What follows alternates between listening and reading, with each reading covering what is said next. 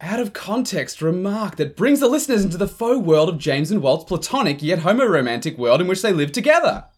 bewildered, yet slightly curious response to set the scene for an extended monologue, continuing into a dialogue with some variation of the Commedia dell'arte clown structure. Excited ravings indicating the low status clown role to be donned by Walt, extending this further to prolong the monologue as if the James character were not even in the room.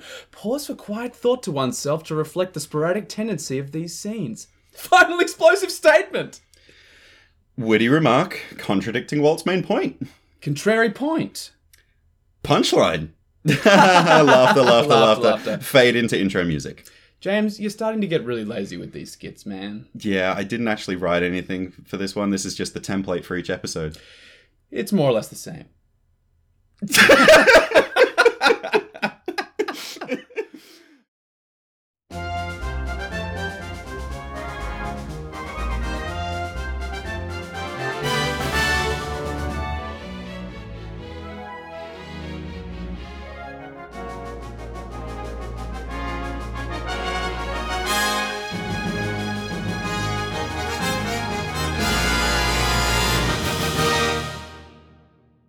Uh, I'm so glad that the latent homo romanticism in our skits It's is been like called out now. in the template. It's, It's like- explicit.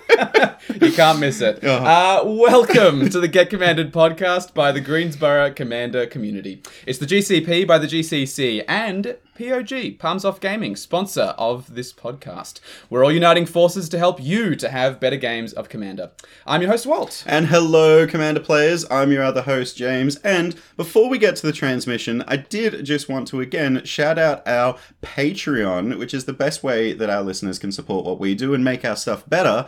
And our Patreon's just had a bit of a lick of paint, fresh coat. Yeah. Um, it's also got some kind of achievable, tangible stuff that Walt and I are looking at doing for this podcast, which includes the possibility of uh, video content. Yeah, if you Um, scroll to the bottom of the Patreon page, there's a bunch of the things that your money will help us to do that we're really excited to eventually get to. Yeah, and we're Um, going to be super transparent through the whole process. We want to grow with you, our uh, listeners, right now. So yeah, where where you're supporting us, we want to put the money where you want to see it. Yeah, uh, definite shout out to the new tier we've added to our Patreon as Mm. well, the uh, Supreme General tier, where um, we will uh, reconstruct one of your decks for you. Yes, this is going to be a big challenge for us. But yeah, but if- we're looking forward to it. We've we've already received lots of lots of messages um, about you know um, you know helping you build decks and stuff. And look, we get a lot of these messages, so it's hard for us to keep up with them. So if you want to guarantee that Walt and I reply to you, this is the way.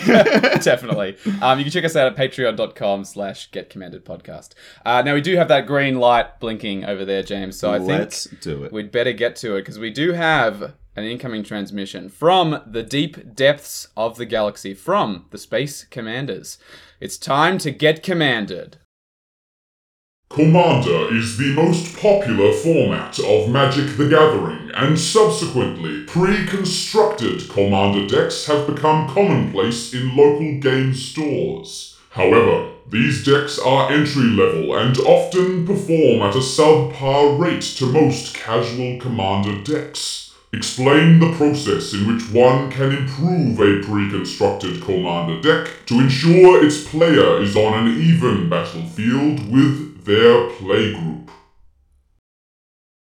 All right, like deck building part point five Yeah. episode, I guess. I guess so. And, uh, I mean, look, a lot of people upgrade precons out there, but it seems like they want us to specifically give a guide to upgrading precon. So this is kind of the the only upgrading precon guide you'll ever need. Really, Yes, exactly. It'll be- Theoretically, hopefully, we'll try and make this relevant enough for all precons. You know, I know that the March of the Machine commander decks have just come out, and they they're look like cool. They look really, really cool. Yeah. Um, I've done a little bit of research for this episode already, and, Oh, you and scrolled through, read the through some transmission lists. in advance. Yeah. very cheeky, but One I of- appreciate it. One of us has got to do it. That's true. It's true. Well, I think right at the s- top of this episode, I want to make sure that the phrase upgraded precon is discussed. Mm. Because I've had a couple of instances recently at game stores where I've gone into Rule Zero conversations Yep. and people have used, oh, this is an upgraded precon, right. as their entire Rule Zero conversation. As if that tells us almost anything about the power Yes. level of the deck, right? Because I mean, you, you could be in anything. You, they could be. It's like the the upgraded precon of Theseus, right? Like how many Yeah. how many cards can you swap out of a deck and still call it an upgraded precon? Well, Yeah. ninety nine. How long is an upgraded precon? Yeah, that's exactly right. Well, I mean, like, this is the thing, exactly right. You could be like, oh, I put in a smothering tithe in this deck. And yes, that's upgrading that It's deck. a for great sure. card, definitely. But that's one card. Mm. And then you could look at another deck that has, like, uh, the, the commander is the Yeah. same. I completely rebuilt this from top to bottom. Uh. Um, so I think, look, when you're having Rule Zero conversations with an upgraded precon, I think it's pretty easy to to kind of highlight how much you've upgraded them. And Mm. step one is just showing the cards that you put in it. yeah. Like take out like if you put ten cards, it won't take you long to flick through your deck to find all ten cards that you've upgraded and just show those cards. Definitely. I think, especially if you're someone who leans towards combos, Mm. uh, particularly infinite combos, I think it's the kind of thing where you should be pulling out uh, any infinite combos you've added to the deck. Like if they're if the commander especially goes infinite with a card you've added. Like I know you own um, Zaxara, which, Oh, which was yes. a precon Oh, y- commander. yeah, tech- I think totally. it was the alternate face. it was of a the ultimate precon. one, yeah, Um, but you know, if you added freed from the real to that precon, that which I goes, did at one point. yeah, that goes infinite with the commander of that deck. So, Yeah. you know, if you're upgrading your precon and you're adding an infinite combo, especially with the commander, Yeah. um, definitely outline that in the, in the Rule Zero conversation because you will um, occasionally win out of nowhere. Yeah, and I think it's just like a bit of a.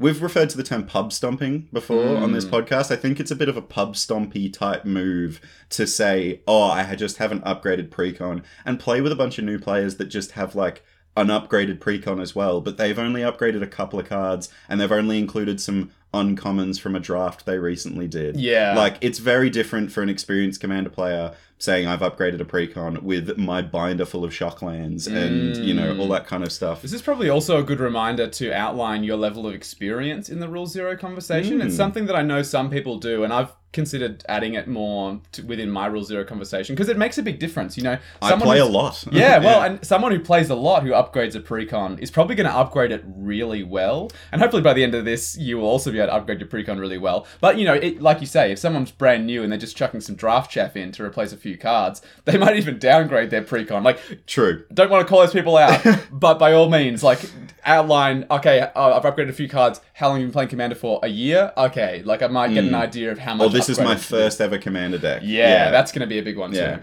But look, I think like the, the term upgraded precon is like going to be nebulous, so we'll just Yeah. leave it as nebulous. We've tried to define a bunch of terms like burst ramp and stuff like that, and, and it's like it's it's really hard to define these terms and make it like the same across all playgroups. So we'll leave it nebulous. We're just going to advise you when you're having rule zero conversations to actually really you know look a little bit deeper into it. Be specific. Yeah.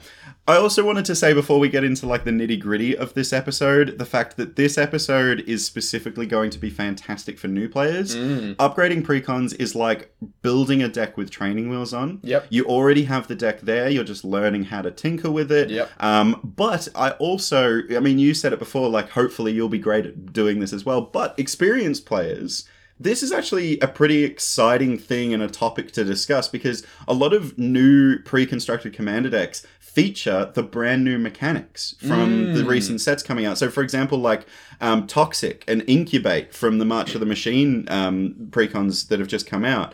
Um, these are brand new mechanics that we've never seen before Yeah. and we won't know how they work until we actually fiddle with them and play with them and you know i think upgrading a precon for an experienced commanded player is like you know entering a new arena and seeing how you like it and kind of trying on a new pair of clothes kind of thing Definitely. I think, um, you know, we've talked before about how people can sometimes get stuck in a bit of a rut of building the same sorts of decks again and again, and that can feel really repetitive and start to get a bit boring. Um, precons are a great way to shake it up because you can find that 100%. brand new mechanic and go, oh, like, you know, I'm building this incubate deck. I know it's probably going to play some proliferate, so it might be a bit like my plus one counters deck, but it's also artifacts and Phyrexians. So, you know, like it's new deck building challenges to tackle. A hundred percent. And so I think that, you know, before you turn off this episode of the podcast Experience Players, stick around. I think it might be worth your time. Definitely. All right, so should we get into the actual nitty gritty? Yep, let's do it. Okay. Well, look, step one of upgrading a precon is actually identifying the means of what you have and what you want to do with the precon. Mm. So this is a little bit of a callback to the first part of our three-part deck building episode. Yep. And in that, I made a like a bit of a profound statement where when you build a deck,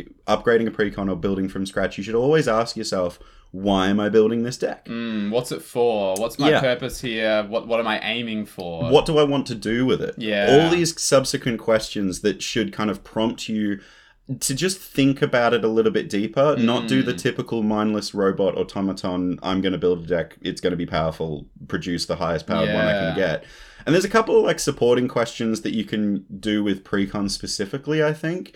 Um, the couple that I'm thinking of specifically is how powerful do I want this deck to be? Mm. Um, especially if for a new player, understanding power level is very challenging. But thinking about like, oh, I want to upgrade this because I'm falling behind at my playgroup. Mm. That's what the space commander said, right? Yeah, and and probably where you want to land as Mm. well when you finish your upgrading process. Like, you know, are you aiming to be just competitive with most like middle power casual decks that you see at your local game store, or are you part of a really quite competitive, not CDH, but you know, quite powerful playgroup? Highly tuned. highly tuned playgroup and you know you want your deck to sit up there because if so that's going to take a lot more work and you're going to have to be very direct in you know Yeah. finding your lines and having um, you know redundancies for your lines of play and that kind of thing which is a different experience to oh i just want to perform slightly better than i currently am And these are really important questions to start the process. yeah with. because that'll decide how you're going to pick cards and cut cards and that Yeah. kind of thing yeah One that you're gonna like, I think, is what's my budget. yeah Um, So, I mean, precons in like in totality are generally quite budget friendly approaches because Absolutely. you get a hundred cards for way less than it would cost to buy them individually. Yeah, I mean, the professor's reviews, Tulane Community College, when he reviews precons, he often compares the value of the singles if you were to buy them today with the um, value of the, the, the actual cost price Like the retail of the precon. price, yeah. and it's always cheaper and sometimes a lot cheaper. So, yeah, in terms of, you know, how to get the most bang for your buck if you're just after one very good deck, um, buying a precon for 50 bucks and then spending 50 bucks on upgrading it is going to get you very far along the path of having a really strong deck. Yeah, and your like single price of your commander deck will come to a totality of more than hundred. I can Yeah, almost guarantee absolutely, it. it will. Yeah. Um, and I think the last one is probably most relevant to like upgrading a precon is what do I like about this pre-constructed deck? What is it that I want Mm. to keep? So if you've already chosen your pre-constructed deck, you've you know seen the you know whatever the name of the deck is, you've seen the face commander, and you're like, oh hell yeah, that's exactly what I want to do. Have a bit of a think. What is it specifically that you really like about this deck, and then Mm. what what does its end game look like? Is that what you like? Is it the interaction? Is it the the you know the removal side of things? Is it the solitaire ten minute turn style Mm. play? What do you like about the deck? I think this is the probably the best and the worst thing about precons, and I'm sure we're going to go into this later, is that they typically have a couple, if not three, Yeah. strategies within them that they're trying to pull off. Um, I say the best and the worst. It's great because it gives a new player a chance to try a bunch of different mechanics and see what Mhm. they like. I say the worst because, in general, as we've talked about in most of our commander deck building guides, we want decks that have one main strategy and maybe one sub theme yeah, as soon as you start adding like main themes and there being two or three of those, your deck starts to be diluted and you start to often do nothing, which is not what we want. I'm so glad you mentioned this because yeah, I looked at some of the March of the Machine precons and we'll we'll talk about this. Yeah, it's something you, you got to keep, keep in mind, definitely. But yeah, equally, you know, when, when you find that mechanic that you like, you know, if you build the the deck and it, it has this this proliferate strategy, like you're building the toxic one and it's all about proliferating, and you love the idea of just slowly ticking those poison counters higher Mm. for your opponents, then th- that could, should be your strategy moving forwards, and that's how you should approach upgrading your precon. A hundred percent, and even like this is again, this is just the point where we're thinking about it. Like Yeah. we're just trying to think deeply about it. We're not trying to solve the deck yet. We'll get to that, but I think the next step once we've thought about it is actually to understand what we're working with. And there's a really easy way you can do this.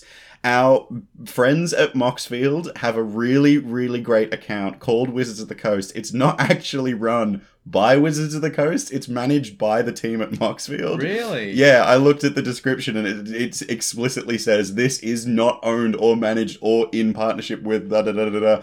But they upload every single Commander Precon to Moxfield ready for you to copy and paste straight into a new deck builder. That's beautiful. I had no idea they were doing that. That's It- so helpful because, uh, for those who don't know, if you're on someone else's deck on Moxfield, um, when you go to the options up the top, there's a, an option that just says duplicate. Yep. And it will just ask you come up with a name for your version of the deck, and then it creates a deck on your Moxfield account that is identical to that one, and then you can just tinker with that one. and more importantly uses your global tags as well which is really Yeah, cool so we'll that's t- true. yeah we'll talk about this in a second but i've actually included the link to the account of this in the show notes Oh, for this great. episode It's so probably a good way to just browse precons, to be honest. If you just want to know what the Yep. options are out there, just have a flick through that account. Yeah. 100% it was also really integral for me researching this episode I can imagine it would be. um, but I think once you've like got your deck and like you've duplicated it and copied it into your own thing, Mm-hmm. your global tags will transfer, but they will guarantee in the precons for the commander decks be new Mm-hmm. cards. Mm. Start tagging them. Yes. So for those who don't know, on Moxfield there is a feature where you can tag decks.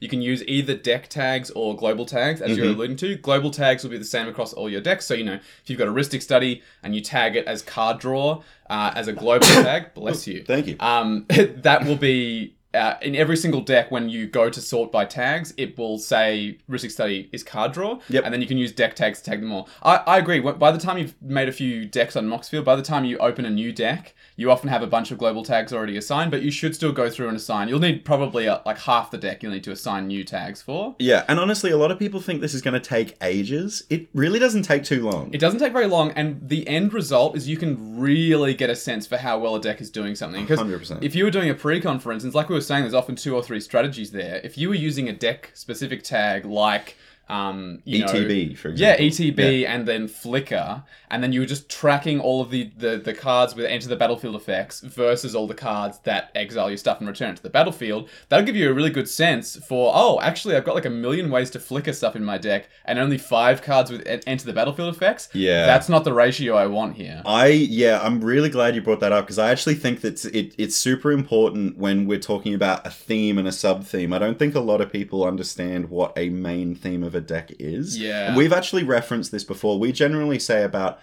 25 plus of the thing, the theme of your deck Mm. should be in your deck for it to classify as a main theme. Yes. So I think- if it's a tribal deck, you know, if my wizards deck plays, I think, like 30 wizards, for Yes. instance. Like, Or 30 ways to make wizards. Yes. Like Casmina. Yes, What a exactly weird right. card. it's a strange card. And goblin wizardry, Yes, which makes oh, to do goblin, goblin wizards, wizards. with prowess. That token is really cool, though. It's I, great. I love the like red It's got blue. like a g- goofy head as Yeah. well. It's great. um, but yes, yeah, you, you should have the support for your main theme. So yeah, likewise, if you're playing a wheels deck where your whole goal is to draw a million cards and for things to trigger when you draw a million cards, you should have like 25 bits of card draw minimum. Yeah, or 20, 25 bits of card draw and wheel effects and things that trigger off drawing cards. Yeah, maybe even more by the time you factor both Uh, Yeah, of those in. Like exactly. 25 ways to draw cards and like 15 payoffs. That's like 40 cards in your deck Well, right there. and you've just used the word payoff. Do we.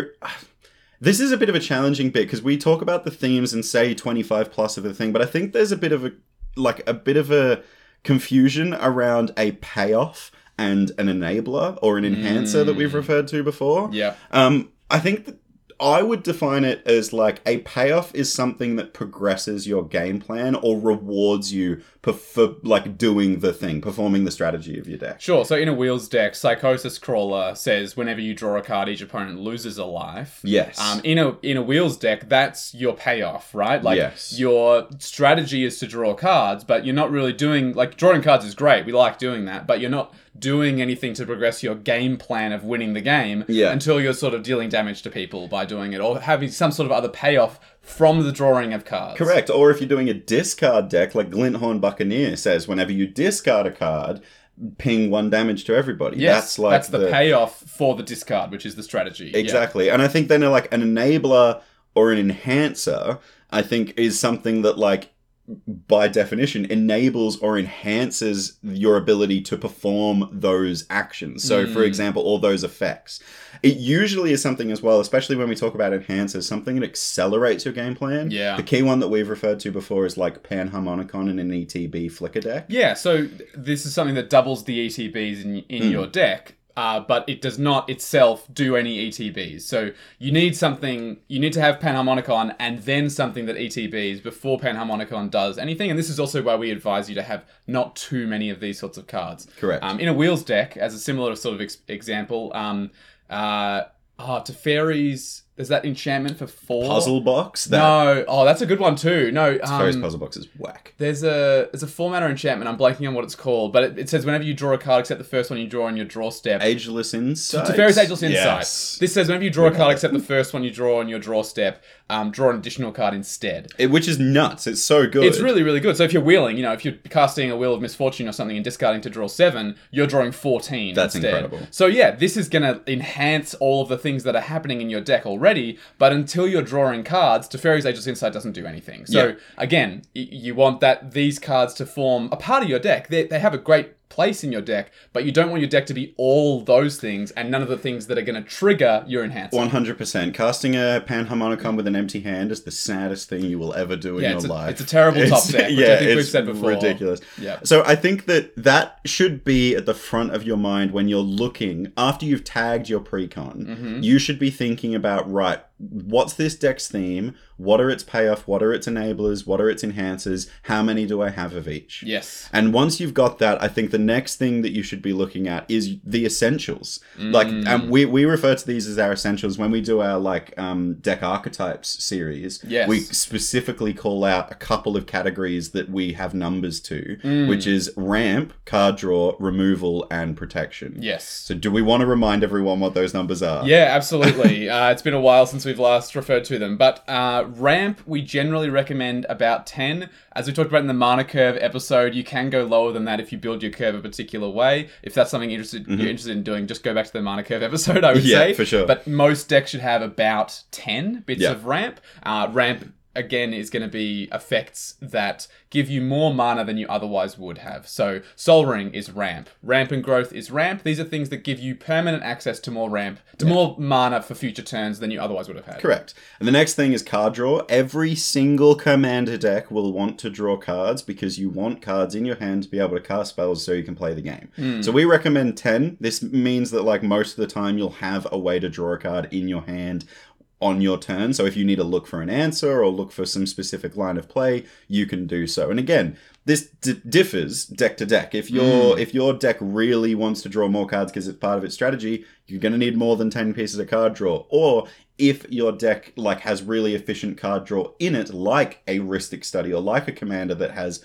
really efficient card draw, you can go down from 10 a little Hmm. You bit. can. I, I will say I've myself been leaning closer to the 15 mark as a Mm. minimum for my card draw, and I've found it really, really good. So um, definitely with card draw, better off going higher than lower if you're not sure. always feels good to draw cards. Yes. Something else that always feels good is removing and interacting with your opponents. Now Mm-hmm. we just did a episode on the best removal. Yes. Um, so if you're interested in finding out more about removal, head over to that episode. I think it was like two episodes ago. Yeah, two episodes ago, Yeah. I think. Yeah. But generally, you want to be running one to five mass removal spells, so board wipes, as Mhm. they're commonly referred to, and then seven to ten, roughly, single target destruction spells or interaction spells. Yeah, uh, we won't go into much more detail on this one because we did a big deep dive on h- how you should choose your removal and how much removal to play. So definitely go back to that episode if you're interested.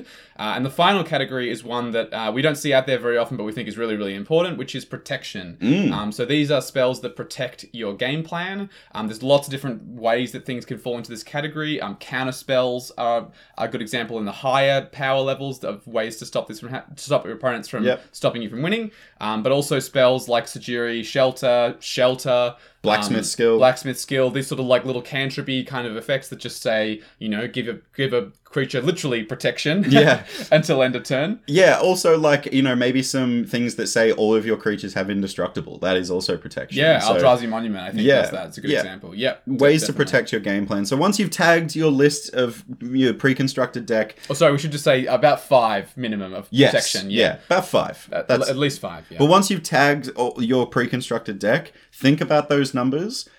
Has the deck got them? Yeah. Because I can guarantee you, Gavin Verhey doesn't listen to our podcast. um, or if he does, sup, hello. Yeah, hey, Um, Gavin. Uh, but yeah, I guarantee you that the, the numbers will probably differ from ours. And, you know, if you're following our template and, you know, thinking about efficiency and making sure it's, you know, the best chance to perform a good game of Commander, just have a look at those numbers, tag them, tag them, check them. I think um, from memory, having looked at a few of these before, uh, in general, wizards are getting better at including ramp in their decks. Yes. Some of the card draw, some decks are lacking enough card draw and often have card draw that is not very synergistic with your deck. And I'm sure we're going to go into like how you sort of dictate how strong cards are within your deck. Um, but certainly your card draw should be really, really synergized such that you pretty much always can draw cards with it. A hundred percent. And something I did notice as well is wizards when they have like because they can't. I think they run off a template themselves when they build a commander deck. Something I've noticed from playing quite a few pre-constructed decks at this point is if your commander has card draw on it in the pre-constructed deck, Mhm. you are winning the game. Yeah. Mm-hmm. It just naturally makes your pre-con deck better than everyone else's because you have more options in your hand. I know it's not technically a Commander Precon, but it's close enough. I vividly remember you stomping us in our early days of Commander with your, uh, I'll say Chulangs, that's how everyone says it, but it's, it is Chulin, we Cullen, believe. yes, yeah. Uh, Chulin, Teller of Tales. Oh my god, Uh, that deck was stupid. I I, mean, built the- it terribly as well. It was Yeah. actually a really bad deck, but just because I was drawing so many cards And ramping. yes, The card's Yeah, insane. It does like growth spiral. it's insane. It says whenever you cast a creature spell, um, you draw a card and you can put a land card from your hand onto the battlefield. It's insanely good. yeah, and so like it also recovers so quickly Yeah. as well, and it It's- protects itself. It it's- bounces itself. It's insane. very hard to point to a legendary creature that's been printed since Throne of Eldraine that has both ramp and card draw in the command zone, and that's a good thing. Mm. Yes. Um, those Please- cards are way too Yeah. strong. And If Gavin is listening, Stop it, Gavin. No. Gavin knows. No, I, I think that's a really good thing to point out. I think that, um, yeah, if your commander is like, if you can identify a really strong commander in a precon deck Mm. and you want a like a powerful precon, that's a reason to choose that commander Yes. to upgrade. Definitely. And speaking of, you should probably choose your commander around this point in the precon Yeah. building process. True. right? Yeah, because even if you've chosen the precon, you've said it before, there's usually two, maybe three commanders to choose from in the deck. There's like a face commander, which is like the commander they print on the box, Mm. but then there's usually like a backup one. Sometimes the backup one is way stronger than the main one. Like I know um, from the Strixhaven Commanders, there was like Zaphi Thunder Conductor. I think it was or called. collector, depending on Oh which yes. line of text you Oh, read. That's yeah. right. That was that funny misprint. But Yeah. um, that was like a s- sort of a big spells kind of meta deck. It's Mm. not bad, but it's like it's very it's it's not fantastic. It's it's mid. it's mid. It's a mid deck. Um, but in the as the alternate face commander was um on Varun, is it? Veyron, I think Veyron, it's I yeah. think it is, uh, which is the basically magecraft. If you casting an instant or sorcery or copying it would trigger something, it triggers twice instead. It's kind so of now nutty. your Archmage Emeritus draws you two cards when you cast a spell. It also has prowess as well, Oh, it- which that's is right. nuts. yeah. So anything with prowess is going to trigger twice. Two, if it's an instant or sorcery that's triggering it, yeah, it's Yeah. crazy. I'll give you another example actually from the new March of the Machine commander decks that Oh, I've been sure. kind of scrutinizing recently. There's one of the decks which is called Call for Backup. Mm-hmm. The face commander is Bright Palm Soul Awakener. Yep. So for one and a red and a green and a white, you get a legendary best creature type in the game, a Fox Shaman. oh, so cool.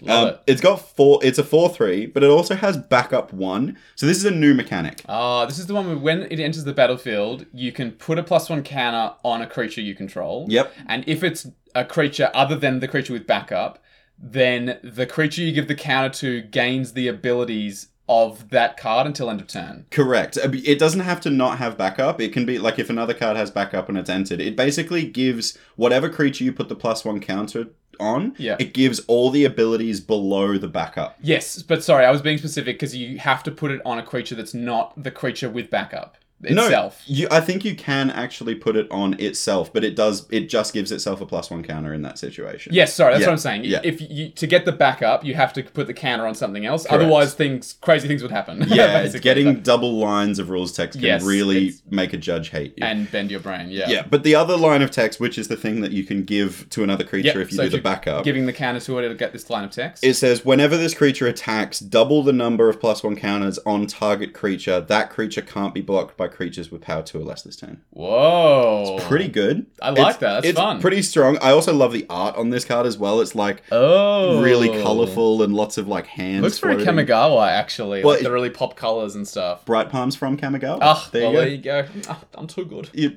a law expert on the Get Um, Commander podcast. I'm so clever. but there is another commander option in the Sure. pre-con, So which this is I the think alternate face commander. way better. Oh, really? 10 times better. One green, red, and a white. So same casting cost as Bright Palm. Mhm. You get Sah- Salai? Sahla- Salai? Shalai and Shalai. Halar. Shalai and oh, Halar. this thing. Oh my god. This- This, is one of the team up cards. Yes. Yeah. Now this is nuts. So firstly, it's flying Vigilance 3-3, which is already a great rate for a 4-mana creature. yeah, absolutely. But it has... This is nuts. Whenever one or more plus one counters are put on a creature you control, not even it, a creature you control, Shalai and Halar deal that much damage to target opponent. Yes, the reason this is ringing a bell is I was on Twitter when this was spoiled, and there were like five different threads of someone being like, "Oh, this guy's infinite. Oh, this guy's infinite. Oh, this guy's infinite." yeah, it look, it can go infinite pretty easily. Yeah. Like I'm not going to outline all that. That's not what this episode's about. Yeah. But that commander screams I am going to get you to a game win. Like Oh, I am yeah. telling you how on my card I'm showing you how I'm going to win the game Mm. and what you need to do to help me get there. Yeah, you can literally build the rest of this deck as just plus one counters, Yep. and you're set. Like Yes. that's all you need. Your commander is your payoff, and it's the only payoff you need. The rest of your deck can just be plus one counters, good stuff, you know, creatures with trample. Yep. uh, and you will win. Like that's all you'll need. I'm not going to lie after looking at the pre-con kind of tempted to build this one Ooh. actually. I don't not have- colors that you typically play. No, so it's Naya, which is I only have one Naya deck, which is my Gishath Dinosaurs deck, and it's Mm. like it's just big dinosaurs. But I haven't had a plus one counters build other than Zaxara, which is more of a big spells deck than more like plus a- one counters. it's more like an X spell deck than a plus one counters. a deck, for sure. hundred percent. Yeah. There's no payoffs for doing plus one counters except Herald of Secret Streams, I guess. But even then, that's the payoff for having big big hydras creatures. Yeah, specifically. for sure. yeah. Like I could, if I was having another big creatures deck, I could use like another trample effect or something like yeah, that. maybe. But I don't have a plus one counters build anymore. Mm. So I don't know. Maybe I'll get this one. I like this it. looks really It cool, would and be it's also very different. direct damage too, which is yeah, just sick. I which is love very, that. Very James as well, for Well, sure. Look, thi- so once we've chosen our face commander, Mhm. this is definitely going to give us the road to walk down to get us to what we need to do next, which Sure. is taking out crappy cards Mhm. and putting in good ones. Yep. Cool. I'm Looking forward excited. to it. Should, uh, should we take a break before we do that? I feel like we've discussed a Sure. lot. We Should have we take a thrifty, interlude? Yeah, let's do it. So we do have lots to cover. Obviously, most of the bulk of the fun of uh, building the precon is going to be taking out those bad cards, putting in the new ones. Yep. But before we do that, uh, we'll hear a little something about a new thrifty card. And as is tradition, I will bring the card to life in monologue form. James, would you like to read the episode we'll be featuring this week? I definitely. Oh wow, this is a really cool card. Oh yeah, nice, awesome. Okay, so the card is a single blue instant called Abjure that says, and as an additional cost to this spell, sacrifice a blue permanent, counter target spell. Ever wanted to say no to your enemies and simultaneously murder a loyal subordinate? It's not Stalin, it's Abjure! To abjure is to solemnly renounce, says Google, and I think playing this card is to solemnly renounce any and all friendship until the end of your days! Who needs friends when you're winning Commander games? A one mana counterspell that James hasn't heard of? That's a thrifty guarantee! James, stop grinning, it's making me uncomfortable. Get budgeted! Budgeted! Budgeted! Budgeted! Oh, man, I can't help grin when it's a one mana counter spell. I suppose I also specifically called you out as well. yeah, so dude, don't blame that, me. that that w- I actually in my head because I've obviously read the text post version of Yes. this that's released on Discord, but I had it in my head that it was non-creature spell, but that's a any spell. That's a really good card. It's sick. I love it in my Arami deck, um, Yes. which obviously is happy to sacrifice creatures most of the time. in a Talran deck as well. Oh, God, that card is Talrand, it would be incredible. really good. So you can catch uh, these in text form over on Discord every Thursday. It's called Thrifty Thursdays, the channel. Uh, you can also see me bring some of these to life in video form over on TikTok at G underscore Commander Community.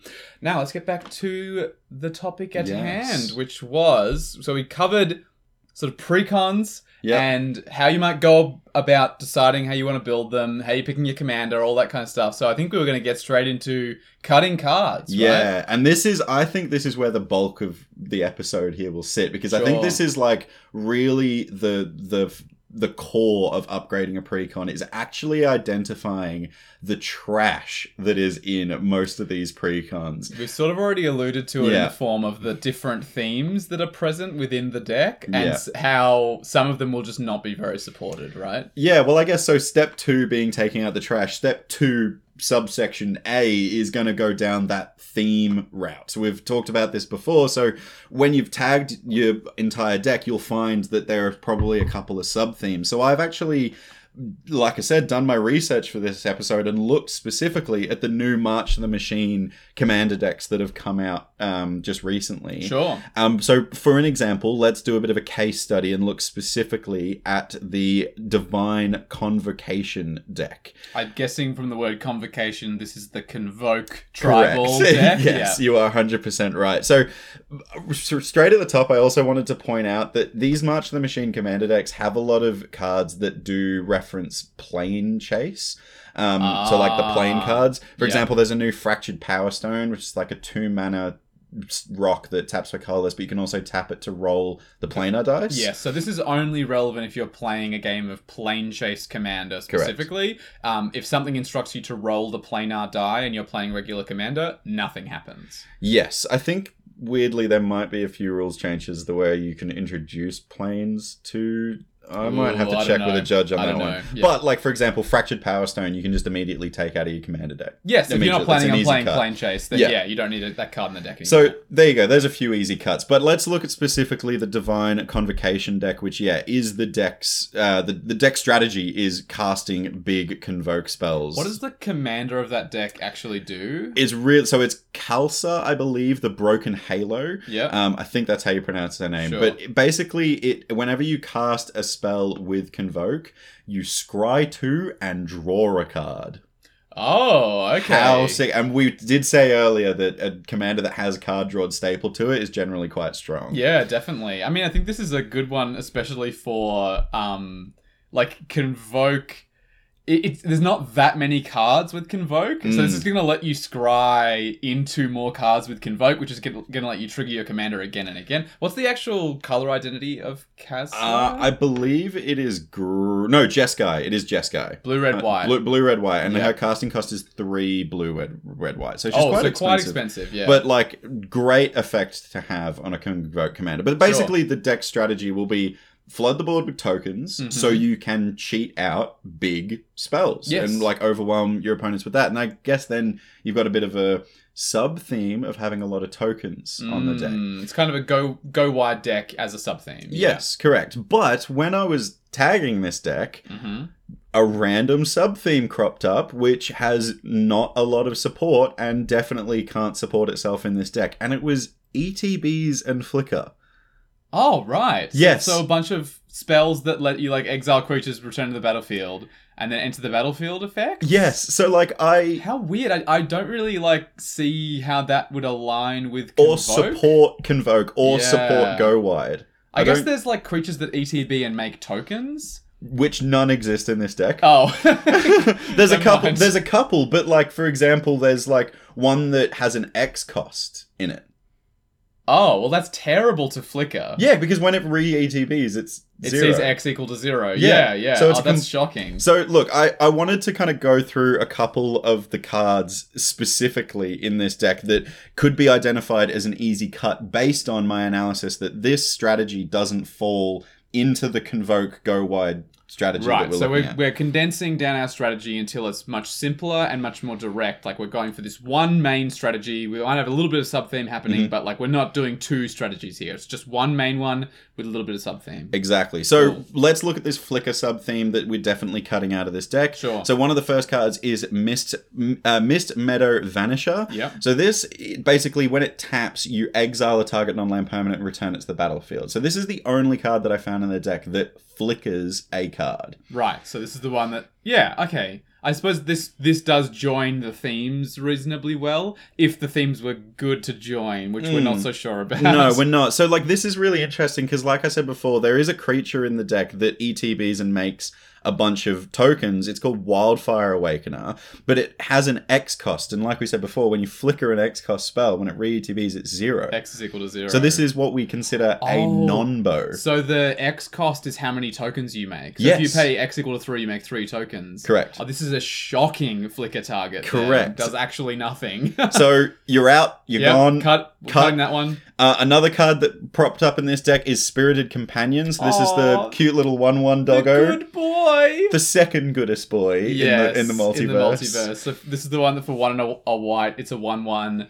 Uh, I think he's like an elemental dog or something. Yeah, And when he- Spirit Dog maybe. yeah, when he ETBs, draw a card. Yeah, This sees a lot of play in um, Pauper Yeah. flicker decks actually, because it is common printing. But in I Flickr decks. I've never seen it in Commander either. Given that, like, for three mana, you could be playing Mole Drifter instead. which you can, yeah. you could evoke and then flicker that way, and that's drawing you two cards. Yeah. I don't Look- know that this makes the card, right? I'm not saying Spirited Companion is a bad card because if you were running it in a Flickr deck, this is great because it can draw you multiple cards. yeah. But in this deck, It's a you sub would. theme. It's a something, but you would also need for this card to be good. You would also need the Mist Meadow, Mist Meadow Vanisher Right. to make this kind of good. Yeah. So with, this is like sort of something we talked about before in our deck building, where like you kind of don't want cards that specifically rely on one other card in your deck Yeah. to work. We want stuff that synergizes with our commander or with our main strategy, not so much like sub themes on sub themes on sub themes. Like If this you is have to- relying on having a way to flicker it and casting Spirited Companion. Like that's so many hoops to jump Yeah, the through. way I described it before is like if you have to say, "Oh, this card is great if this and this when this." yeah. if you have to use those words, it's probably not good. No. It's probably just terrible. Probably so just cut it. So we're cutting Spirited Companion. Yep. Out of here. out of here. Um, so another card that propped up when I was looking at like ETB kind of effects is a favorite of yours actually Mhm. is Suture Priest. oh, I love this card. This is a sick card actually, This is but the, for one and a white, whenever a creature enters the battlefield under your control, gain a life. Whenever a creature enters the battlefield under an opponent's control, you can have them lose a life. correct. Yeah, cool. It's really good, and we've referred to this card in our Aristocrats episode as a Mm. staple. Yep. Um, we've referred to it a couple of times in like ETB effects. So this is a cut, right? Because it's like doing doing that. this is iffy, right? Like it's yeah, it's kind of because we we are going wide. yeah. So it's not spec- like yes, it would be better if we were flickering because we'd be able to like trigger it again and again. But even if we just make a bunch of tokens with Suture Priest, Well, That's there's gonna like be good. yeah, for like for example, the card that I referenced before, the creature that ETBs and makes a bunch of creature tokens. mm, That gut is a pretty good combo with this, and it's not just that one card. There is other cards in this deck that make a bunch of creatures immediately. So I would Sure. actually call this card an enhancer in our deck. right? So we don't want too many of them, like we were saying Correct. earlier. But it can totally go in the deck.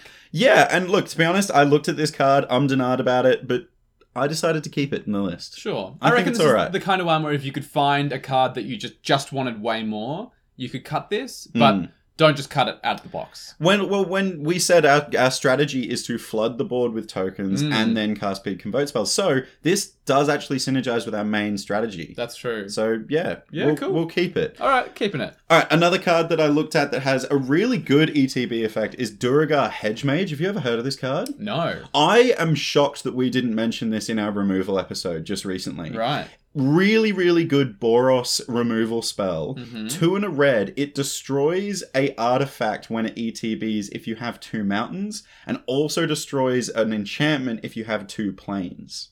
Whoa. It's also on a stick as well, so in a flicker deck you could flicker it, you could reuse it, all that kind of stuff. Mm. Now this card is I'm not gonna say is bad because it's played on EDA track, it's got quite a strong, you know, um played in a lot of decks thing. Sure. But This has a clause of two mountains and two two plains. Yeah, I don't know how often we're going to hit that in a three color. We're in a three color deck. And also, I'm guessing just from like what I know of these colors that probably blue is going to be our main color in this convoke Oh deck. yes. Yeah, Big so time. actually having two plains and two mountains might be very tricky. Yeah, the other thing is like the we're in a pre-con deck. We don't have many dual lands that are typed.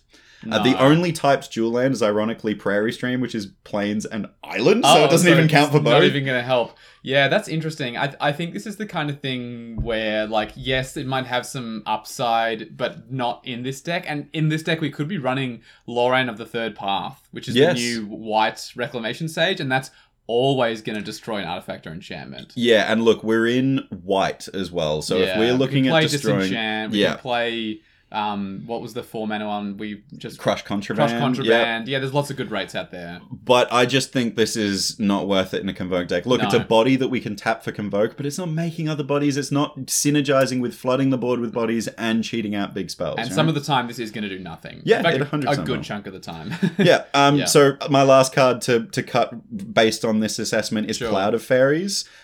This is great in a Flicker deck. It ETBs and untaps two lands. Yep. Sure.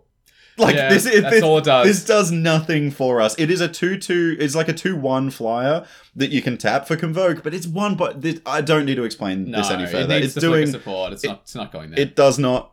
It does not pass. It's Yep. F. F Yeah, grade. Sure. All right, so that's like one way we can assess based on themes. And Mhm. already, how many cards was that? That was, like four. I five. think there were five. and We didn't cut Yeah, one. So that's so four gone already. Four gone immediately. Great. Yeah. All right.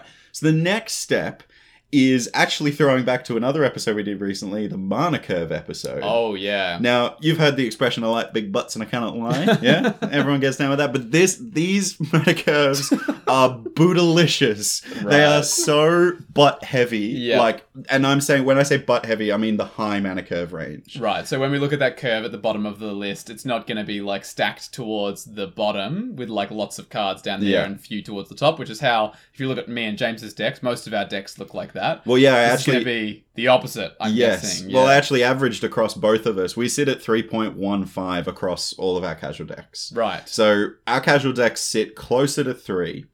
Do you want to know what the average pre- uh, pre-con from the March of the Machine sits at? It's got to be like high three, right? Like three point six or three point Three point eight three point eight. eight. That is like That is even- four. Round up. That's Yeah. four. You've got an average mana curve of four. Even my decks that like cheat out spells have an average mana value lower than that. Yes, and I actually yeah went back and looked at our research that you did for the Mana Curve Yep. episode, and yeah, we had like our exceptions to the rule of like having a low Mana Curve sat at like three point eight, and they were the exceptions to the rule. Right, so these are ones that are cheating out costs, Correct, or yeah. like reducing costs, or that kind of thing. Yeah. Right. Okay. So these precons like are just naturally going to be big and splashy, and I think there's a bit of a reason around this. I think Wizards just get excited by new players experiencing big splashy game effects. oh yeah, like there's a reason they printed Zatolpa in like a million pre cards. yeah, like, that thing yeah, is huge. It's an eight drop, but it feels friggin' amazing. To if you attack with a resolve flying Zatolpa, yeah. vigilance, double strike, or whatever the hell it is. It's yeah. kind of insane. But I actually went a little bit deeper and I, I looked at the problem child from the March of the Machines precons. Mhm. And to be honest, it's the highest, but it's definitely not throwing out, like, it's not making the average high. Everything else, it's about like 3.6, 3.7. Yep. But the growing threat precon, which is the um, commander is Brimaz Blight of Oreskos, I believe it's pronounced. Okay. The average mana curve of that deck is 4.1. Oh, that's just ridiculous. That is so high. You're going to spend way too much of the time either mulliganing into hands that you can't do anything with until turn four or five, Correct. or um, drawing cards and doing the same thing. Like you starting your game, you know, casting a mana rock, casting a ramp spell or whatever, and then getting to turn four or five and going, wow, I guess I'm going to take the next two turns off casting anything. And like, how bad does it feel when you cast a massive spell and someone's like, abjure? yeah. okay, but like, okay, so we've talked about exceptions to the rules before. Yes. Like, my Gishath deck cheats out big dinosaurs, so the mana curve is on the higher end. It sits closer to four. So maybe. Brimaz is one of those decks. So, the, what's the deck strategy? The strategy of this deck is to actually cast big artifact or Phyrexian creatures because when you do, Brimaz triggers and incubates X, where X is the mana value of the artifact or creature that's for X Right, in your so cast. Incubate is this this thing where they make like it's kind of you can think of it like an egg, right? Like it's Yeah, a token kind of. that you can flip for two generic mana, and then Yeah. it becomes an artifact creature that's a zero zero. So if you got five plus one counters on it, if it's not a creature, it just sits there being an artifact and not doing anything. With five plus one counters on it. Yep, but if you flip it into the other side, it becomes a zero zero with five plus one counters. It's a five five now. Correct. So incubate is like a cool new mechanic that we've not really seen yet. We, No, we need to figure it It's out. really cool. It is. I think it's a lot of value. I think it can be really, really interesting. So, on face value, when you're looking at this card from far away, you would look at this and go, "Ah, the bigger the X value, the bigger the mana cost of my Phyrexian creatures or artifact creatures, the bigger the value I get, right? The bigger Mm. the payoff. Yep. If you look a little bit closer at this deck, you don't have to get too close. You'll realize that X doesn't need to be that big for this to be good. I mean, I think it's the kind of thing where the difference between having a 5 5 and having a 7 7 is probably not large enough to justify how much harder it is to cast a, Correct, 7, yeah. a 7 drop than a 5 drop. It's interesting. I actually learnt this from my Zaxara deck um, because Right. Zaxara has a similar effect where when you cast a spell with X in its mana cost, you create a zero zero Hydra with that many plus one counters on it. yeah. I found that honestly, casting a spell and getting a free 5 5 out of it or even a free 3 3 out of it is Mm. so good. Yeah. So good. Like it will trigger, like, for example, a Guruk's Uprising and you draw a card from it. Mm. So it's just like the value you get is kind of insane. So you don't need to go this big. So Sure.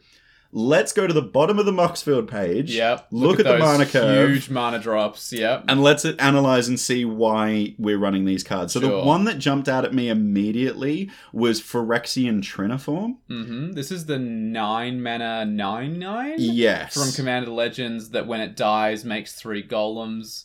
And then it has Encore for 12, I think. So you yeah. You would make a copy that's attacking each of your opponents, and then when those die, you make a load of golems. Correct. A It's- lot of mana to pay, but a really cool upside. Yeah, and when I looked at it, I was like, oh my god, that I might not cut this because casting it for 12 out of your graveyard, that's a big incubate.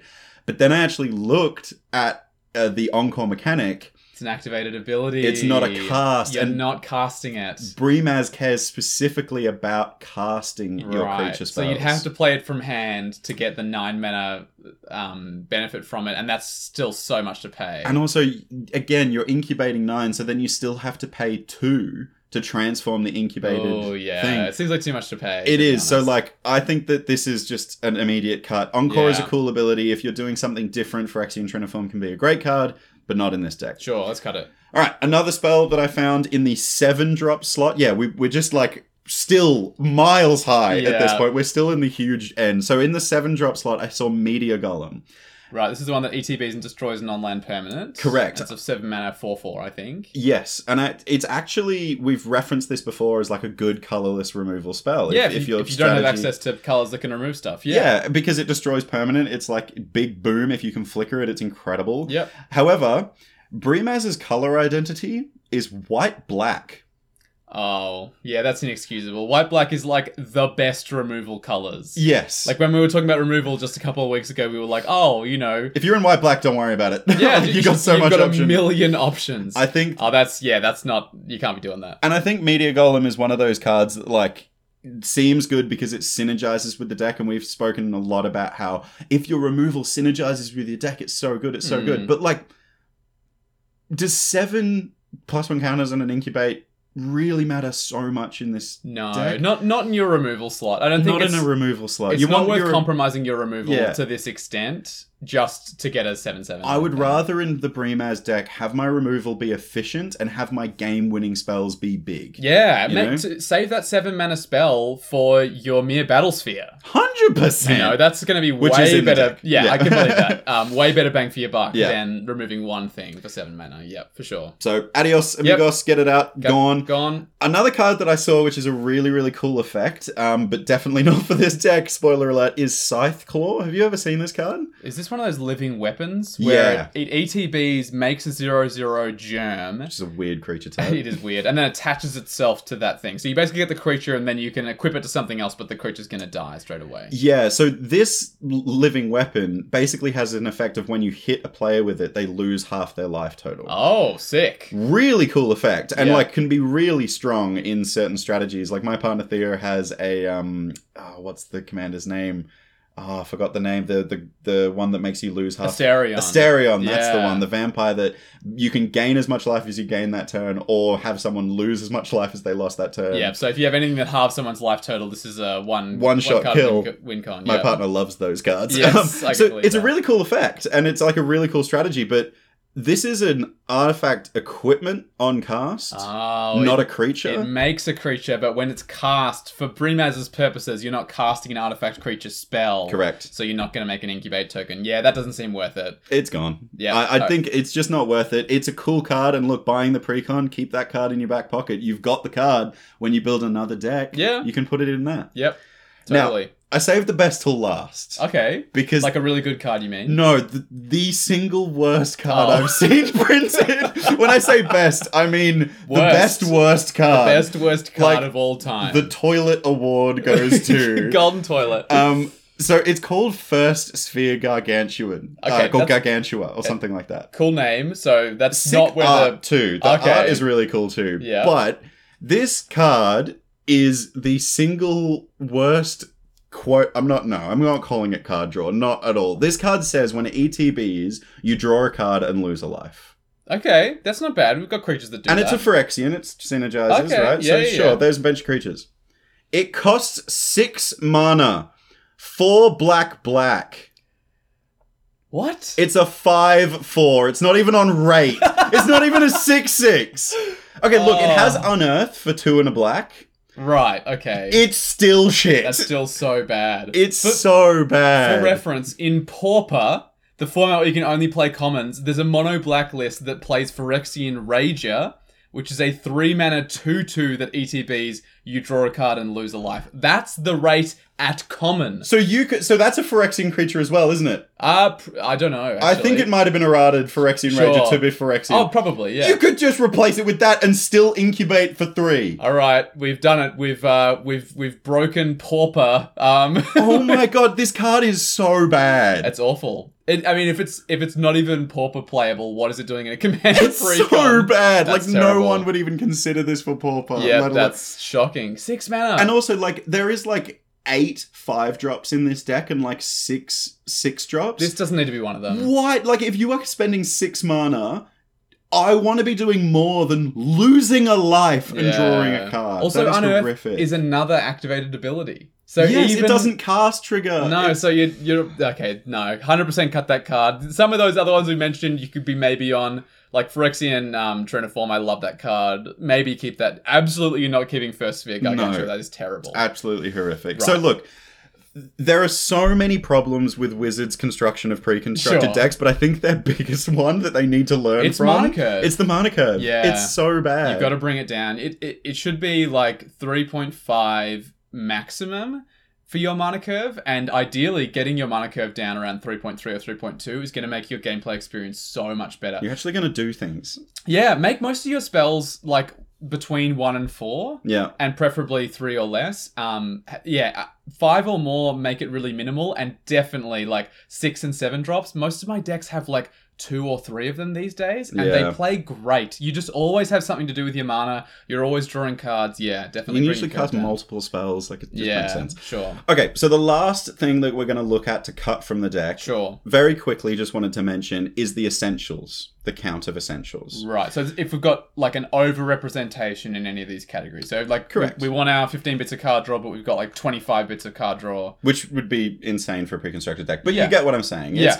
I think if you look at your count of your essentials, which again are ramp, card draw, removal, and protection, hmm if you can kind of justify, for example, in the Convoke deck, if we're mate flooding the board with creatures, Mm. we don't want to be running four board wipes of creatures. No, that's true. We're- So we most, would take mostly we some want out. target removal in that in that case, right? 'Cause 100%. Board wipes are going to be really detrimental to our value unless we're way behind, in which case we might want to do it. So yeah, this is like I mean, again refer to that removal episode, but this is a sort of deck where you'd probably run two, maybe even one Yeah. board wipe in Yep. a deck like that. Because yeah, you're protecting your your own life total by your chump blockers. You've got like yeah, Yeah, and be be higher on protection spells too. for sure. You got to protect that board spa- Mm. state. So cut all the trash. Yep. Do you feel good now? Yeah. Taking all the crap out of our Get your commander decks? friggin' first sphere gargantua and and put it on the wall and say and throw darts at it. every Yeah, evening. Yeah. oh, I've got a dart, but I'm going to do that. um, I'm, going go- down, First Fear Gargantua. I'm We're going, going- down. I'm going to the March of the Machine pre-release on Sunday. killing First And Spear If I Gargantuan. draft First Spear Gargantuan, I'm tearing it up. Like, watch me tear it up. Uh,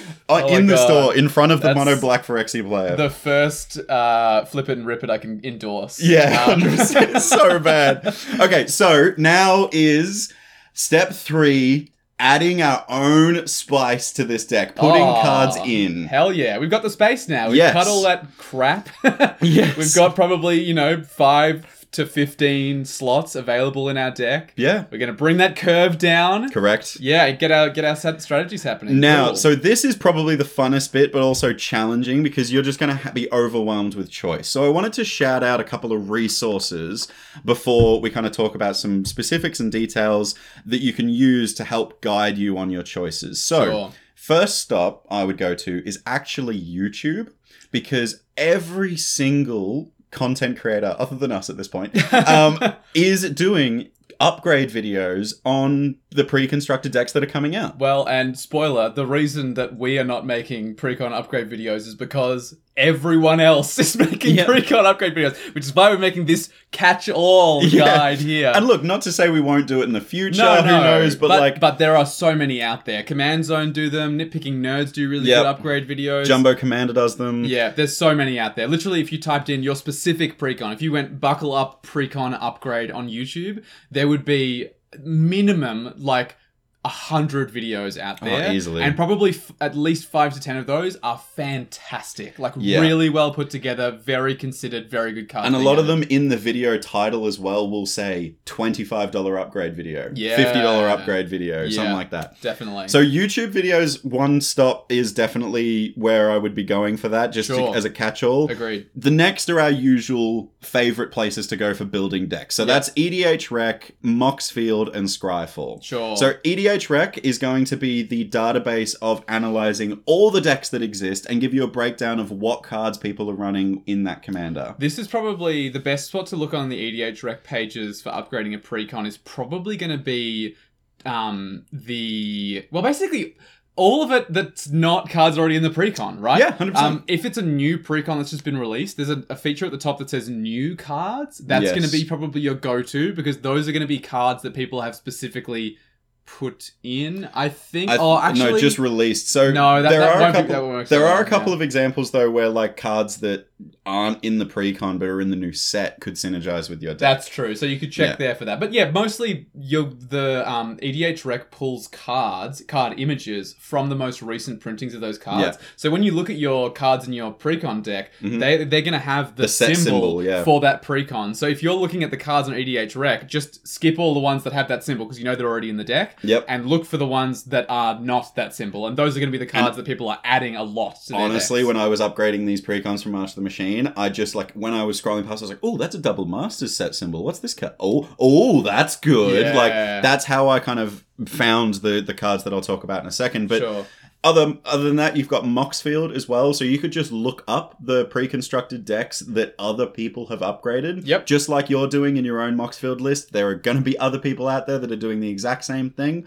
Have a look at their lists, Mm. see what they've put in. The last one is Scryfall. Now, I am just going to poke you and let you give a little bit of an explanation. I, I'd like you to explain because I know that you recently put a lot of effort into learning the syntax Mm. for the like search engine on Scryfall. Yep. But you are the king of uh, the undeniable king of finding weird cards that no one's heard of before Hmm. Mm. that may be really cheap as well because you're so good at using this Scryfall search engine. Oh, well, thank you. Um, I'll happily get on my soapbox once again about Scryfall syntax. Two episodes in a row. It's amazing. It's amazing. It's so good. Um, so the main ones you're going to want to learn. By the way, th- I'll go into the syntax a little bit, but the you can do everything I'm outlining here by just going to the advanced search feature, Which when is you're on what I Scryfall. use. I'm yeah. a bit of a novice. I use the advanced search. So one. pretty much everything that's in the advanced search, you can specifically do with syntax instead, and you can get to slightly more in-depth ways of looking for stuff by using syntax. But advanced search works great for all of this. You can set your commander's color identity. You can search with particular mana value, um, USD, card price restrictions, that kind of thing. But let's say I was searching for cards for my Convoke deck. sure. Um, probably the first search I would do. So it's a Jeskai deck, right? Correct. So my search term would look something like uh, legal colon E EDH. So legal and commander. Legal and Commander, that's very important. Uh, then I would go CI, which is Commander Identity or So, Color Identity. Limiting the cards that we can only play in this deck. yep, and I would so I would go CI colon, uh,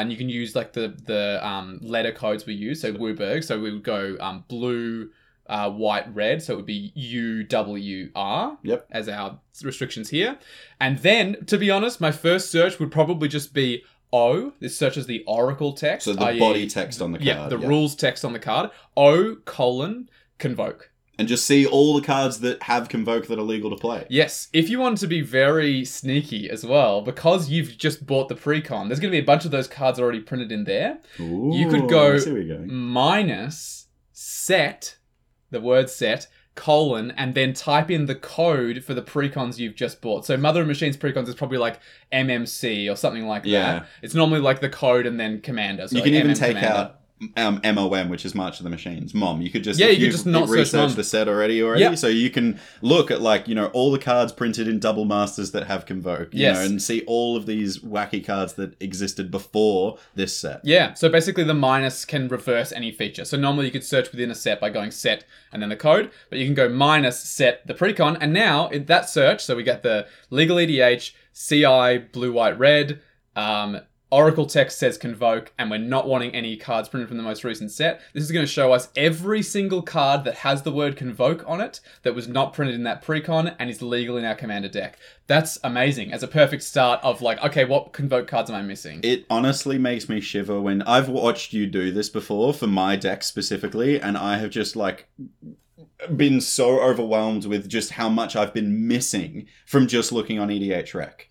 Like, because Yeah. EDH Rec will show you the top cards that people are Mm. using. So if you want to be a sheep and you just want to like follow the herd, Wow, called out. E EDH rank is a great. it is result, great. But like, I'm saying that this is a, a way to get next level stuff. For sure. I will say EDH Rec has definitely a tendency towards recently printed cards because those are the cards that are just already in people's minds. Hmm. And like, people are l- looking at them and experimenting with them. yeah, and they've played them in standard, they've Yep. played them in other formats and stuff, they're familiar with them. So Scryfall is uh, especially good for searching for cards that are a bit older, Yep. especially if you're looking to buy some singles for, for your deck. And if you're looking at budget, putting that budget restriction on. Oh yeah, I, I love the USD. So you type in the letters USD, and then I usually go less than five, like the less than symbol, and then five, and So then yep, no cards over, over the price of five US dollars, which is great. Well, w- after thank you for running through No, that. that's I think all that's a good soapbox to stand on. Sure. I'm, I'm actually supporting you on that one. Not trying Cool. to kick you off at this time. Beautiful. But I did exactly this. Sure. And looked at the specific decks we've looked at in this episode the Convoke deck and the Incubate deck. I looked at cards to upgrade and specifically looked at some cards to replace the cards I took out. Sure. I think this is important, especially when you take out like a removal spell. You might need a removal spell to, sub re- into that spot. to rebump it. So, for Yeah. example, in the Convoke deck,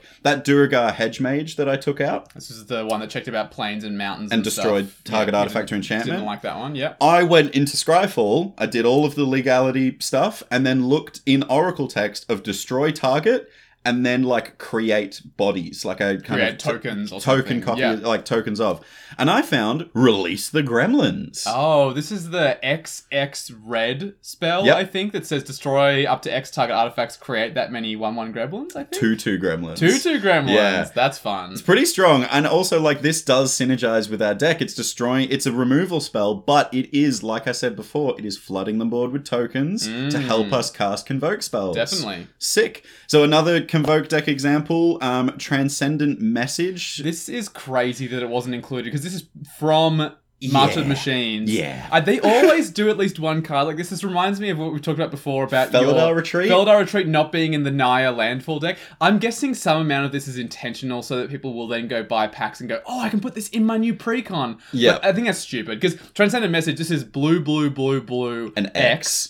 but it has Convoke and it says draw X cards. It is so good. It's an instant speed card draw spell. If you have like a million Yeah. creatures, by the way, with Convoke, if you have blue creatures, they, can, tap for the colored aspect of that They mana can too. pay for yeah. the blue, so you could have no mana open whatsoever. But if you have four blue creatures and then like five others, you could draw five cards at instant speed with no mana spent at all. Yeah, I'm gonna probably put this in my Zaxara deck. Yep. I imagine people are gonna put this in Talrand. this is one million percent going in my Kaza in deck. your wizard's my deck, oh wizard tribal god, deck. yeah, oh my 'cause I can lord. reduce that X cost as well. Yeah, it's a really really good card. and all the wizards are blue. as Yes, well. all the Like- wizards are blue. Yeah, so definitely should go in this convoke deck as Yeah. well. It's a really good spell in general, and it has convoke. And I found that on EDH Rec. Like, just went onto the EDH Yep. Rec page. It was like one of the first cards that came up. As it should be. And there was another card that I wanted to put in the Convoke deck because part of our game plan is flooding the board with tokens. I realized that there is a really cool win con condition, like a win condition that we can get to where instead of cheating out big Convoke spells and winning by value that way,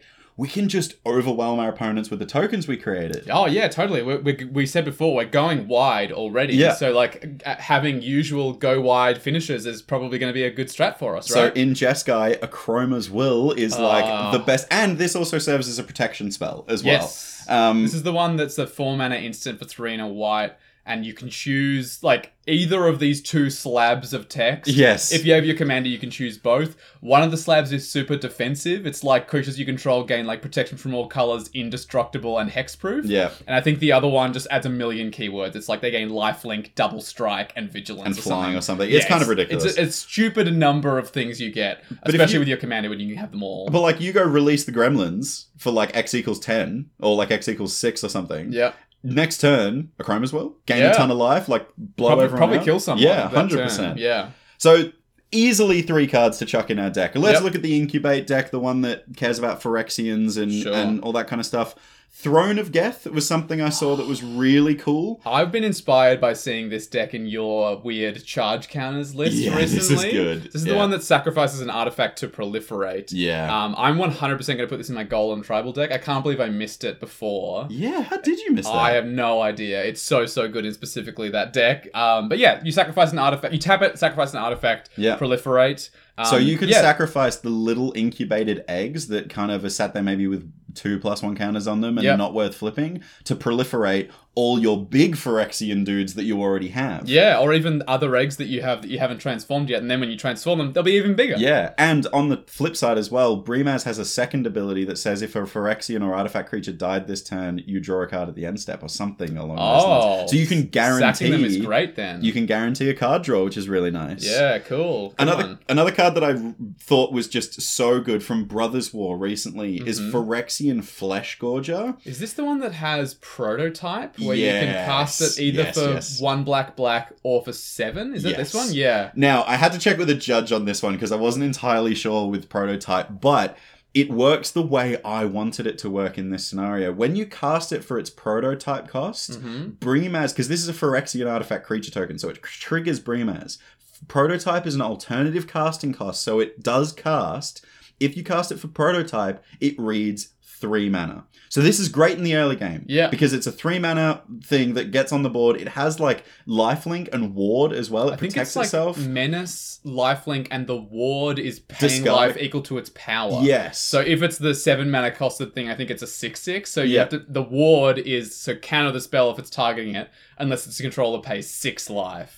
and I think it's prototype power toughness is like Three three, I think. three or something Yeah, it's like a great that. rate either way. But this is so good in our deck because it's great in the early game and good in the late game. If we Yeah. then want to cast it for a big splashy spell late game to make a big incubate token, Yeah. we can do that. But if we j- have it in our hand early game, it's not a dead card. No, this is the kind of thing that you can. Um, I've talked about this before, but you can edit the mana cost of spells on Moxfield. It helps a lot with laying out your mana curve in a way that's actually accurate. This is the kind of spell I would probably edit the mana cost because the mana cost is going to be listed as seven. Yeah. I would edit it and change it to three because really, when it needs to be, that is a three drop spell. Correct. So um, I think it's totally reasonable to list this card as a three drop spell so that it, your curve is accurate to what you're actually doing with the deck.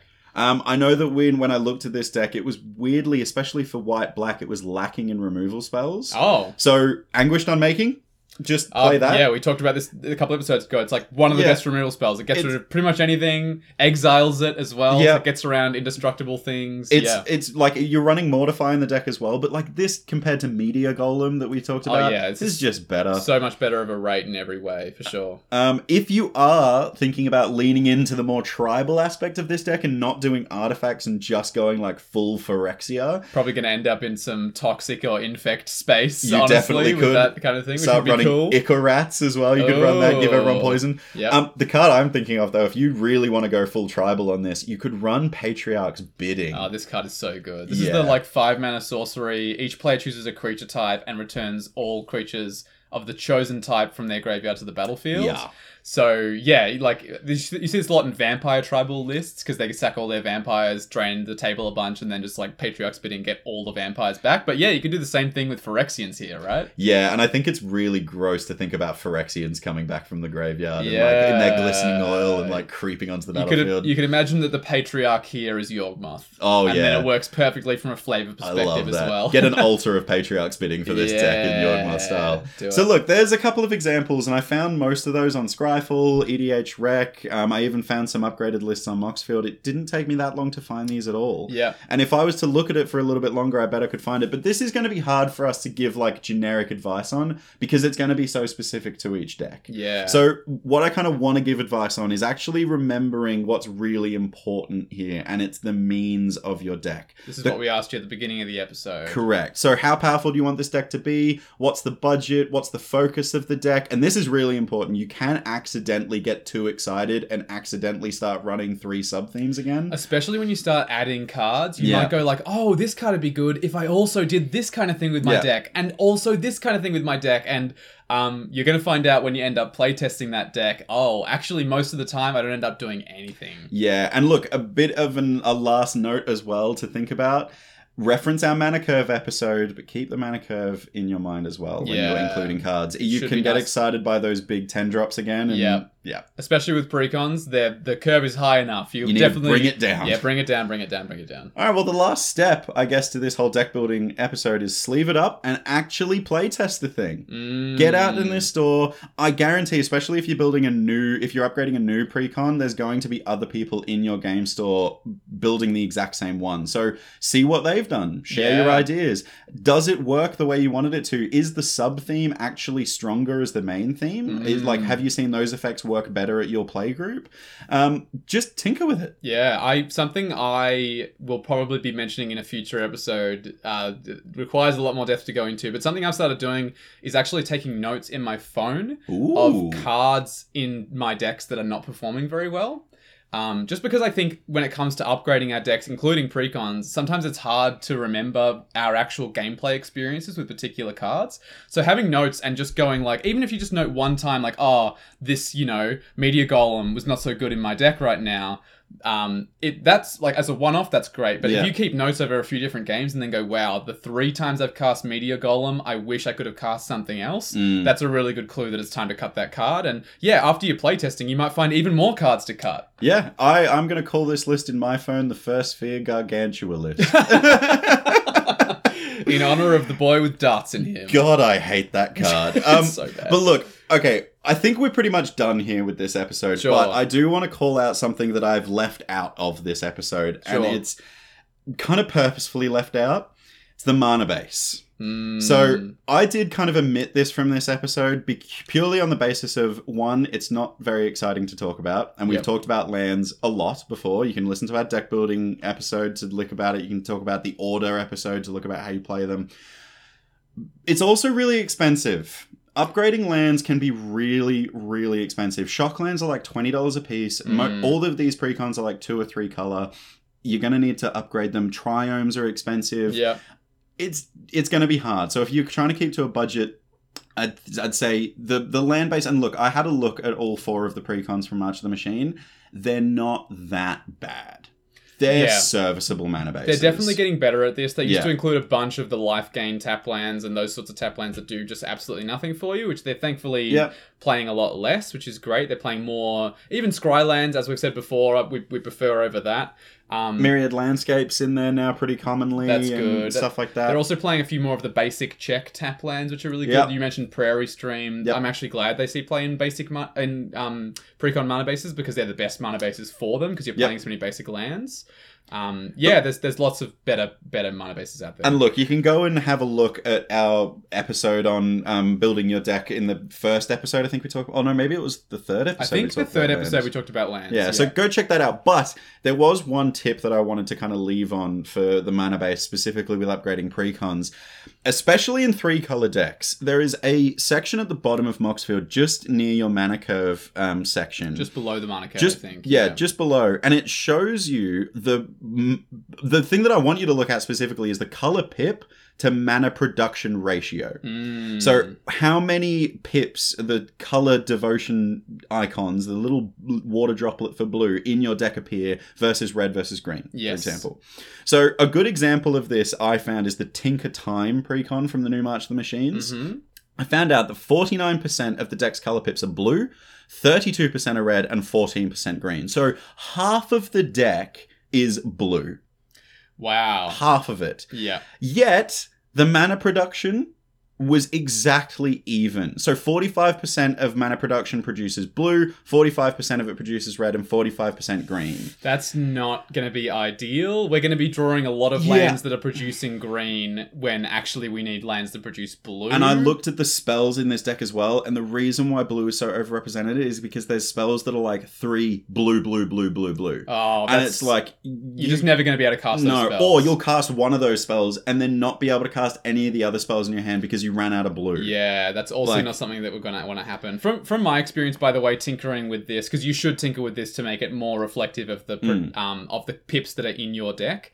Um, I've found that most of the time, if you can get the production of the mana about ten percent higher than the pip requirement, because basically, by the way, the reason the percentages don't add up is because you're going to have a bunch of lands that produce multiple colors. So in Yeah. the case of this this breakdown, which was 49% blue, 32% red, 40 14% green, as a general rule, try and get each of those colors about 10% over. All of them should be Mm. over the amount that you need of them, but they sh- they need to be like sort of 5 to 10% over. So I'd be looking at my, you know, my deck having a production of blue of about sort of 55 to 60%, 42% red and then like 24% green. That's totally reasonable. And that way, you'll you will make sure you're going to be able to cast the spells you really need to cast. And you should, as we talked about in the Mana Curve episode, keep in mind the color of your crucial early, space, spells. Yeah. Like So- if you're running a basic land ramp package in green, Mm, yeah, maybe you do want to make sure that you have a representation of green there because Yeah. you want to be able to cast your ramp and growth. And that then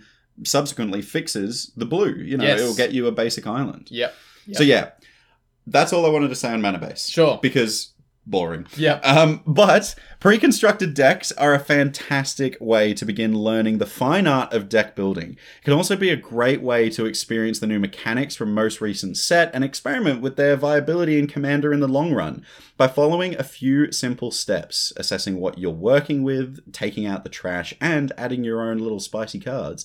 Remembering the basics and, of course, a splash of TLC, a pre constructed deck can quickly become a favorite deck at your commander playgroup. So, Space Commanders, command received. Good. That I'm- felt good. Yeah, this is a catch all episode. Yeah. Definitely. I feel like it'll, it'll be good for our newer players, our good for our more experienced players. There's- There's something in it for everybody. Yeah. So, to the listeners out there, uh, do you own any uh, precons? Are you looking at any that you're going to buy soon? Uh, and how upgraded are you going to take them? I want to know. Are you Yeah. going to do like a super, you know, expensive, optimized upgrade, or are you looking at a fifty dollar budget, twenty dollar budget? And definitely post some deck lists in the Discord server as Yeah, well. and yeah, 100% post in the Discord server. And for our CDH listeners, I'm curious, are any of these commanders CDH viable? Yeah, I'm very curious. But um, if you want to talk to us, you can, of course, get in contact with us on our Discord server. Um, that's the best place to do it. But you can also email us, you can tweet us on Twitter, you can do all of that stuff. all the good stuff. Um, and if you're looking at supporting our content, please don't forget to check out our Patreon. Um, we've just refreshed it, as we said. There's some really cool stuff. There's some brand new tiers. Um, Um, there's some really cool benefits like suggesting episodes. We can upgrade your decks. We Yeah. can play with you monthly. And we'd very much like to personally thank Fletcher Cutting for supporting us in the top tier of Space Commander. Fletch, you're the best. Yeah, it's true. We'd also like to thank again Palms Off Gaming for sponsoring this podcast. They make some really fantastic deck boxes, sleeves, binders, gaming accessories. Um, we use a bunch of their products and we really highly recommend them. And they're based here in Melbourne. So if Yep. you're a Melbourne based listener or Australian based listener, you'll be supporting a local business. And that's a really good thing to do for many, many different reasons. Uh, you can check them out at palmsoffgaming.com.au. Whew, good episode. Right, let's planes walk out of here. I do Sure. believe it is your week to planes walk. It is indeed. What's going on in the world of Walt? I would like to planeswalk into my house. We're we're in your house. Yes, sorry. Uh, the context being that um, my partner is actually moving in to this Ooh, house. Which is very exciting. yay. Yeah, I am unfortunately um, saying goodbye to Cooper, who you, some of you may remember from a few episodes back. He featured on here, saying goodbye in terms of living with him. Obviously, still going to be friends with him, still playing Magic with him, and all that kind of stuff. Um, but yeah, my partner's going to be moving in here. That's so, so, exciting. Yeah, lots- I, I love Electra. I think Electra will be an incredible person to live with. I have lived with Electra Yes. basically in the past. Yeah. Um, in the same house that me and James lived in Yeah. together, my partner was basically staying with us at the time as well. yeah, so, yeah. definitely a roommate at that point, yeah, 100%. yeah. We know each other. All of us know each other very, very well. But yeah, I'm, I'm really looking forward to it. We actually just the other day um, bought a TV I together. it's the first have thing seen we've it. like pulled together to buy. Actually, that's not true. We also bought a Switch recently. Also a good purchase. Yeah, it's it's we're really looking forward to like Playing getting. Breath of the Wild. yeah, playing Breath of the Wild. We're, we're definitely gonna be playing some Mario Kart. Um, we're looking at bit- getting Super Mario Odyssey because I found out you can actually play that two player. Yeah, it's game looks really One fun. of you's Cappy. The- the- Yeah. his hat is really cool. It'll be it'll be definitely playing rock paper scissors to work out who gets to be Mario and who gets to be Cappy. But um, yeah, no, I'm I'm super stoked. With like just now, probably in the next week or so, Cooper's gonna start moving his stuff out, and then I'm gonna move all my stuff in. There's a bunch of other things happening, including that theater project that I'm working on. So it's a bit of a stressful time, but I'm like mostly just so excited to.